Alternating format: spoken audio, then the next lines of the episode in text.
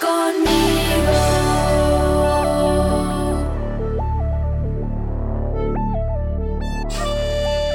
En la frontera de la tierra prometida.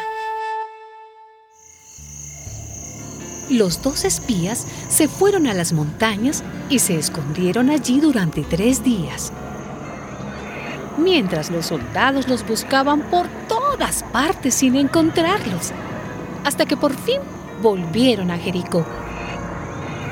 Entonces los espías bajaron de las montañas, cruzaron el río y regresaron a donde estaba Josué, a quien contaron todo lo que les había pasado.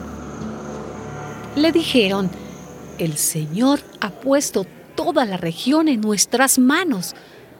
Por causa nuestra, todos los que viven en el país están muertos de miedo.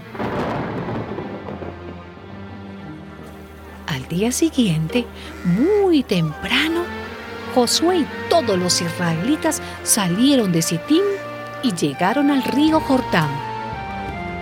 Pero antes de cruzarlo, acamparon allí. Y Josué les dijo, Purifíquense, porque mañana verán al Señor hacer milagros.